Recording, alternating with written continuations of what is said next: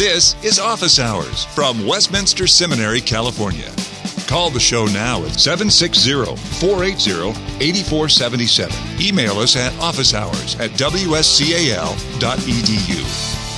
Now, Scott Clark.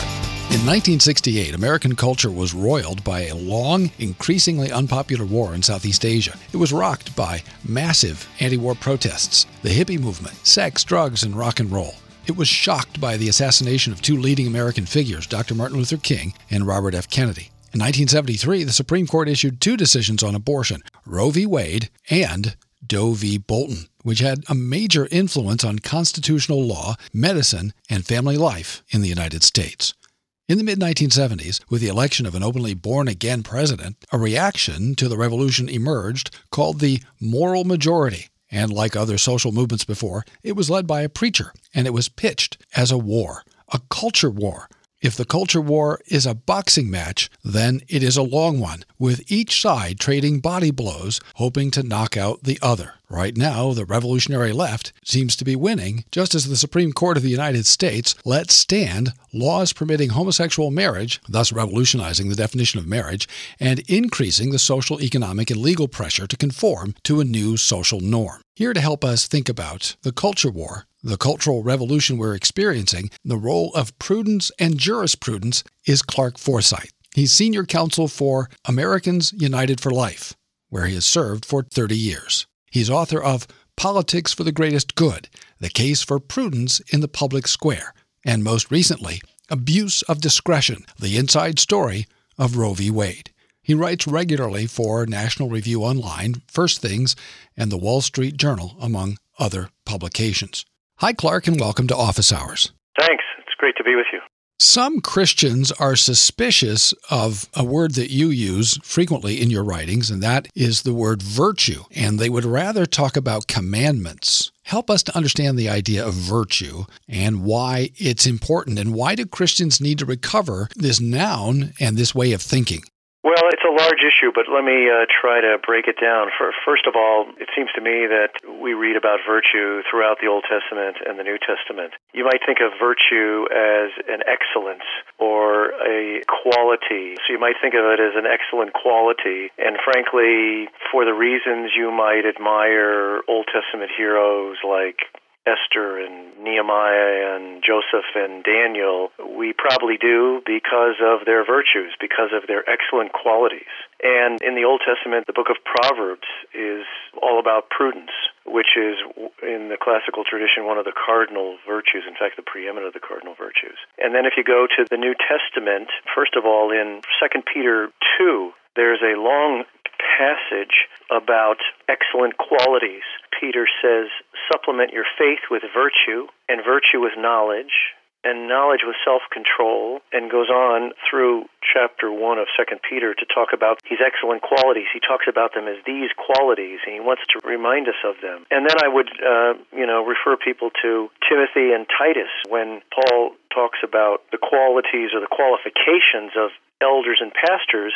He's mostly talking about virtues. So there are so many biblical endorsements for the key central need for virtues.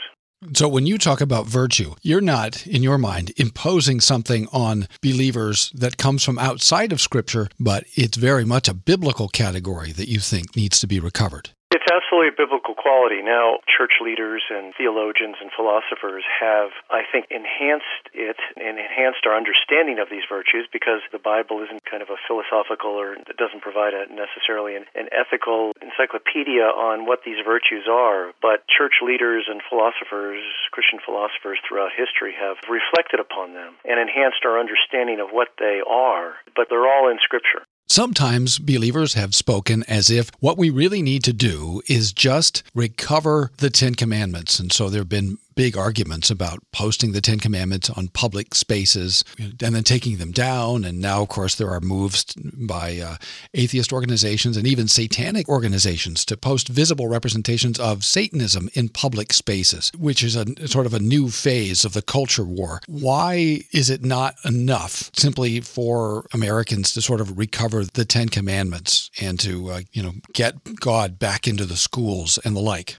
Well, The Ten Commandments are the essentials. The Ten Commandments are limited, and they are kind of a reduced version of all of the law. And in addition, they are simply laws. But laws themselves don't help us to live well. We also need excellent qualities. Again, the people we admire in the Bible, we admire for their faithfulness and their godliness and their courage and their strength. And these are all virtues. Um, so the law, law is important, uh, no doubt about it. Law is very important. The Ten Commandments are very important, but the virtues are needed. We might see the fruits of the Holy Spirit as virtues. Obviously, they are excellent qualities. So the virtues are necessary to help us to live lives of godliness and of righteousness. So, as Christians look for a way to engage the public sphere, law is an important and necessary category, and we do need to bring that to bear as we deal with various issues. But we don't want to stop there. We need to move beyond that to things like virtue and habits. Absolutely. Dispositions. One of the habits and dispositions that you have encouraged us to think about and to bring to bear on public life is that of prudence. That's right. What is it, and why is it so important for public life, and particularly for citizens? and not just legislators? Well, in its easiest definition, it's practical wisdom. But I like the definition that a Christian philosopher gave right reason about what is to be done. And the fact of the matter is that all of us every day pursue practical wisdom. You know, to get up in the morning and to have certain goals and objectives and to go through the day and to accomplish something, we all are either practically wise or practically unwise. People are going to, in this season, are going to uh, prepare a Christmas dinner and they're going to have uh, holidays and take trips and vacations, and they all require practical wisdom. Prudence is not just practical wisdom, it's practical wisdom oriented toward or aiming for the moral good. It's so it's not just pragmatism, it's not just making the trains run on time, it's not just getting something or anything done. It's achieving the moral good either in our lives or in public life. And so it's something that is almost intuitive to us.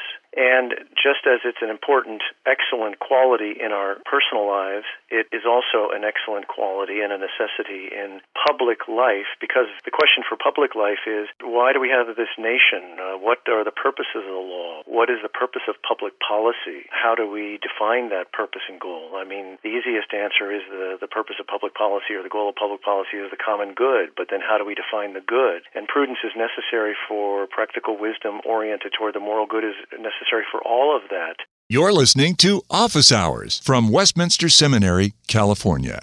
It seems like then prudence is important for citizens and not just legislators because citizens elect legislators. And in some cases, we elect judges. And so we have to have some notion of what good is, what civil good is, what common good is, in order to think well and to vote in a helpful way. Am I putting it correctly? That's exactly right. I mean, I would say prudence for the citizens is more important in a democratic republic than it is in a monarchy or an aristocracy because how can the voters elect prudent representatives if they themselves are not prudent. And if they don't have some understanding of the common good, how can they elect representatives who will aim for the common good? I mean, frankly, many of the qualities that we admire in, say, Abraham Lincoln, both his presidency and his prosecution of the Civil War, his Emancipation Proclamation, most of the qualities that we admire include his prudence at the very center of it, his practical wisdom, and identifying what are the goals, the fact that he eventually got to imagine and sign the Emancipation Proclamation and then the 13th Amendment abolishing slavery. Uh, why did he pursue those goals? And how did he identify them as the right goals? That was because of his judgment and prudence. And you also mentioned justice. Interestingly, justice is another of the cardinal virtues. The cardinal virtues are prudence, justice, temperance or moderation, and courage. But in the classical Christian tradition, prudence isn't just one of the four cardinal virtues, it is the preeminent. And so the practical wisdom of prudence determines in any particular situation what's truly just, what's truly courageous in this situation, what's truly temperate in this situation. And so without prudence, we can't really be just, temperate, or courageous. One of the difficulties that Christians have sometimes had, and maybe particularly in the 19th, 20th, and now in the 21st centuries, has been sometimes, I think, a quest to achieve heaven on earth or something like it. In Politics for the Greatest Good, you quote Hamilton in Federalist 65, where he critiques this desire for perfection on earth. And he was criticizing what, in theological terms, could be called an over realized eschatology or too much heaven on earth, or more heaven than we can achieve. How does prudence relieve us as Christian citizens of the desire to accomplish heaven on earth via politics? Well, I think there are two or three ways. The first is that part of being prudent means understanding reality. And to understand this real world, we have to understand that it's a fallen world. At the very least, it is a world of limits and constraints, and it is marred by sin. And we have to understand the limits and constraints that puts on what can be achieved in the fallen world. And frustrations are often due to unrealistic expectations of what can be achieved. And we can have more realistic expectations by experience in public affairs and public policy and, and political life. So uh, we need realistic expectations, and that's informed by our theology. I, I mean, AUL is a uh, American United for Life that I work for is, is a, a legal organization. We're not a, a church organization, but my opinion here is informed by all of my uh, education and career in politics and public life and my study of theology and Christian theologians and philosophers throughout the centuries. This isn't 1976, clearly. Uh, the moral majority movement seems to have collapsed, and some evangelicals are once again calling for a retreat from public life. That raises a, a, lot of questions. First, is that a good idea? And I ask that in light of a long American tradition, I think, of Americans being disengaged from public life, particularly national public life, but even in some respects, local public life, civic life. Help us navigate that. For example, you see this in the uh, man on the street interviews right? Some reporter will stick a microphone in an average citizen's face as they're going from one place to another and say, Who's the vice president of the United States? And you get a blank stare. That strikes me as remarkable, but I think statistically it probably isn't. So, how do we think about that? Well, first of all, I would suggest that the moral majority may not have failed as much as the objectives have been taken over by a number of organizations that simply have different names. And that, that may involve churches, it may involve parachurch organizations, it may involve public policy organizations. But it raises a second point, which is how do we define political goals in this country as believers? What are good goals for public policy? And that's something that Christians have long struggled with. And the fact of the matter is that Scripture doesn't teach or instruct us that we have or should have a theocracy today. America does not have the covenantal relationship with God that Israel did. And because of that, we have a different political situation. And what is absent a theocracy? What is the best type of government we might have? I mean, we can talk about that, uh, you know, in the abstract, but the fact is, is that it's largely been determined for us by the federal constitution of 1789 and the state constitutions that we live under. That kind of establishes the big building blocks of our form of government, which is a democratic republic. And that rests upon the citizens citizens. And as citizens, we actually have some responsibilities and we have some obligations, so we can't retreat. We are citizens and we have some obligations. If we accept the shall we say, the benefits of living in a democratic republic, then we also have some obligations as citizens as well, and that is to contribute to the public good, contribute to the, the common good. And that's a challenge we will always have, but we always have the obligation and responsibility to, to be involved and to contribute to the good. Let me ask a practical question. I wonder sometimes, and I think other people have observed this as well, I've sometimes wondered if the nationalization of politics hasn't helped to facilitate a feeling of disengagement among American citizens, where once upon a time local politics may have been more important. Now, uh, so many issues seem to be decided at the national level, which for many of us seems very far away and remote and beyond our influence or control. Do you see any validity to that? And if so, how do we think about that?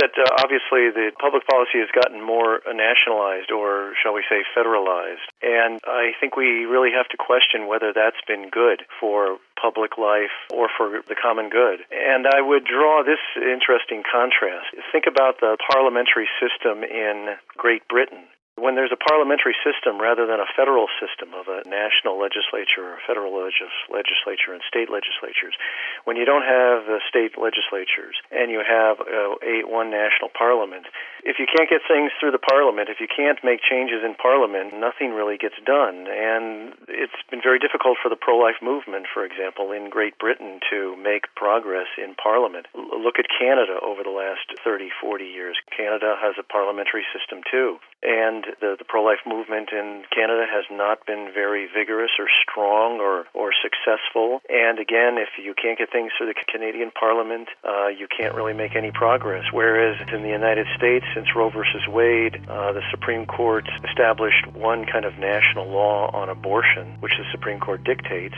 Uh, but if you can't get things through Congress, you can make progress in the states, and the states can try different things, and the, the states can launch initiatives, and we have a, a more vibrant, successful pro life movement in the United States than in either in uh, Great Britain or in Canada, and I think it's because of our federal system.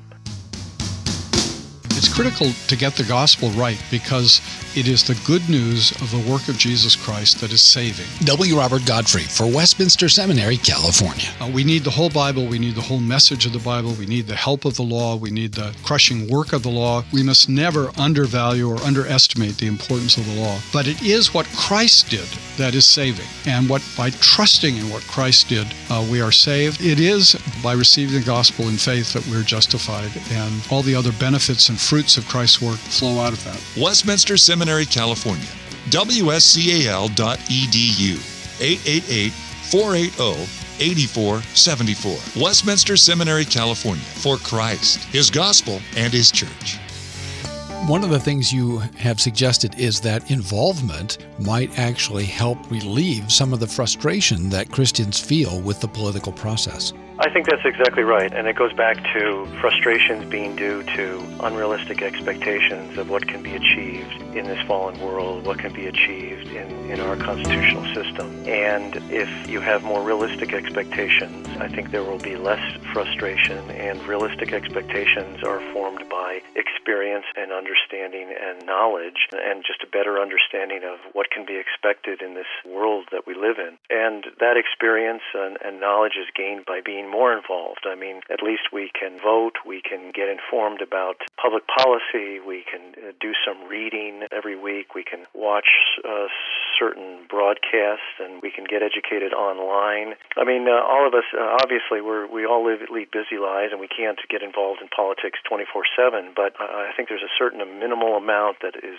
important uh, for us to be involved and to be uh, informed so that we can responsibly exercise our role as citizens. You work for Americans United for Life, and you have observed that though we're all aware of Roe v. Wade from 1973, we're less aware of Doe v. Bolton. And you argue that it's just as important. Can you explain briefly why we ought to know about Doe v. Bolton and why it's just as important? Well, the simple reason is that Doe versus Bolton is a companion case to Roe v. Wade. They were uh, two cases, one from Texas, one from Georgia. Doe versus Bolton was from Georgia.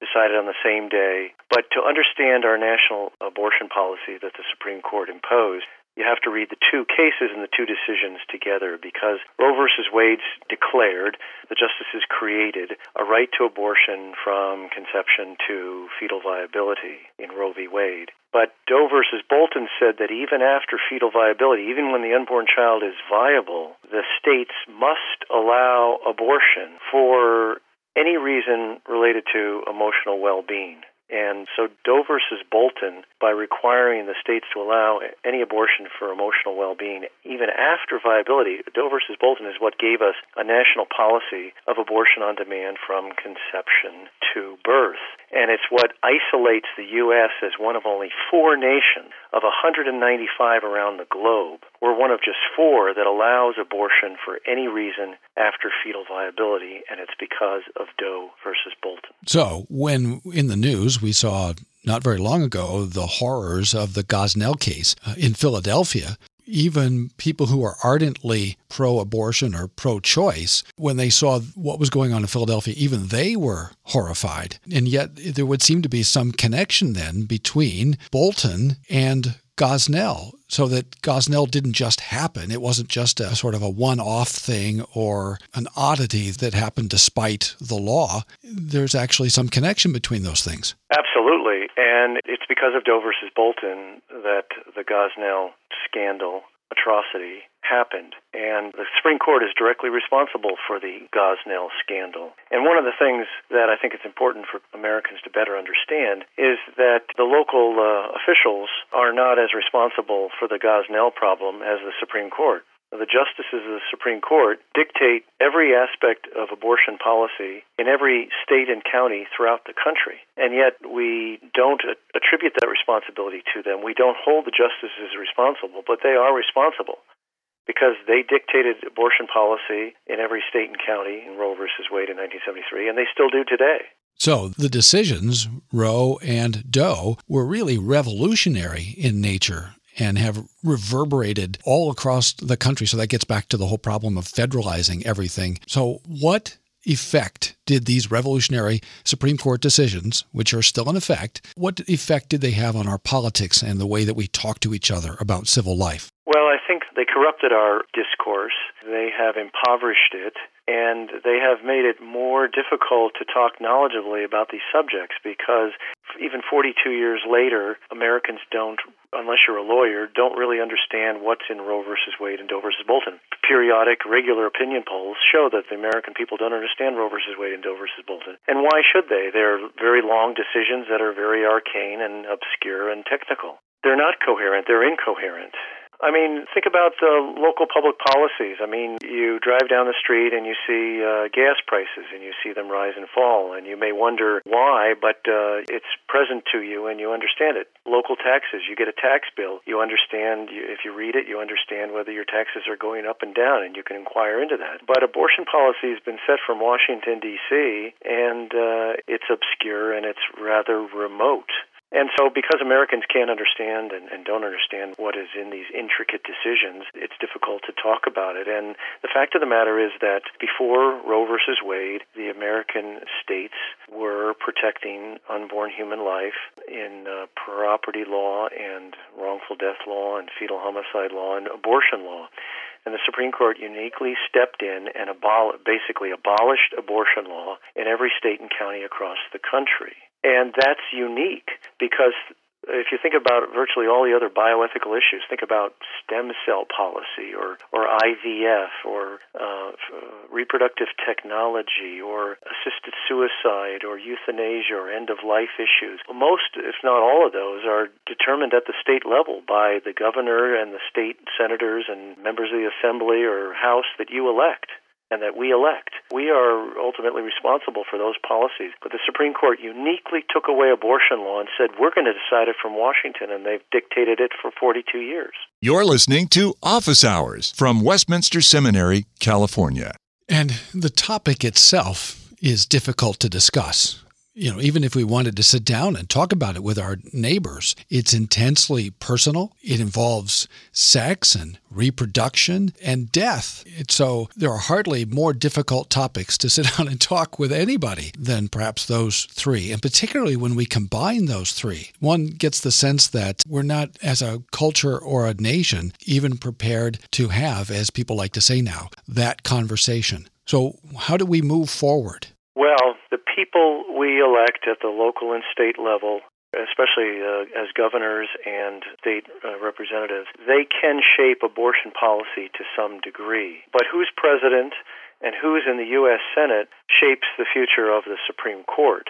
And that's going to be very important in the next couple of years. The 2016 presidential and Senate elections are going to be very important. This uh, also leads to another re- reason or uh, way that the Supreme Court has impoverished our discussion about abortion, and that's because on these public issues, the majority of people, I mean, the 50 or 60 or 70 percent of uh, the public in the middle, will form a majority to decide public issues from election to election and determine who's in the state governorship and the state representatives. But uh, the majority can't determine abortion policy because the court has not only taken it away from the American people, but has imposed a radically sweeping pro abortion policy. But think about other issues. Think about uh, immigration. Think about taxation. The courts don't determine those issues. Our elected representatives do, and we can influence their votes by who we elect. Supreme Court took away from the American people the abortion issue and imposed a radical policy that most Americans don't agree with and yet can't change. In 1973, the court made, as you've explained very well, abortion on demand a right in one fell swoop, in a unique way, as you've said. Should opponents of abortion or proponents of the sanctity and dignity of human life try to undo what was done in 1973 in one fell swoop? Well, we can certainly try. And this goes to the question of uh, ends and means or goals and means we certainly should try to repeal Roe versus Wade. I mean, it has to be done before we can restore protection for human life on the abortion issue in American society. But the question is both what are our goals, what are short term goals, what are long term goals, and uh, how do we get to them? So uh, I think we need big goals. We Our goal should be uh, for human life from conception to natural death. But how we achieve that is a question of both our opportunities and our obstacles.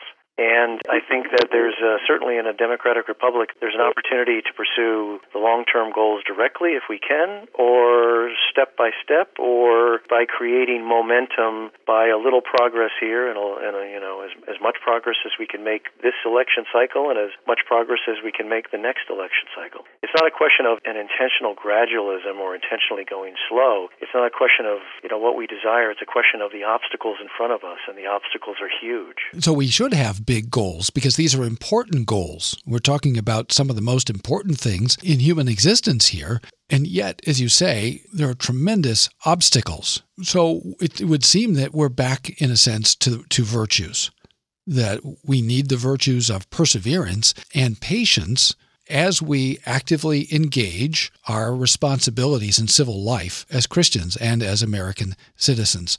So, as we sort of bring this to a close, encourage us a little bit about the virtues of perseverance and patience you know, here we are just past uh, the midterm election. And as you've mentioned, we're coming up to and now beginning to look forward to 2016 and the presidential election. There'll be more senators to elect and uh, more Congress people to elect. And the Senate, as you, I think, implied, will most likely be facing Supreme Court nominations. And then that will get to the very real business of ever getting at revising, overturning Roe v. Wade and Doe v. Bolton persevere for these long term political goals, these important and big political goals. We need to persevere because we all want a greater measure of justice in our laws and in American society. And in this fallen world, the reality clashes with the ideals that we want and the ideal situation we'd like to achieve.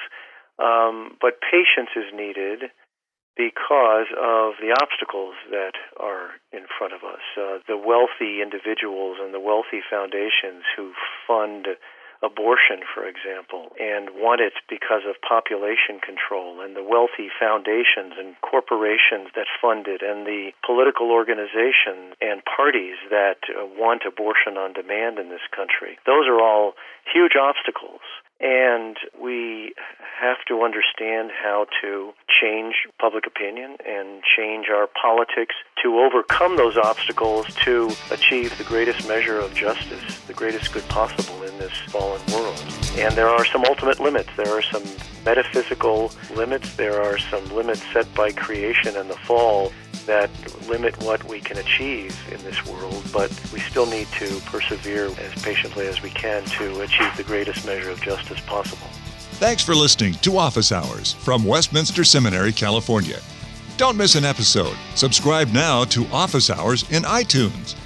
Find all the shows at wscal.edu slash office hours. Copyright Westminster Seminary, California. All rights reserved.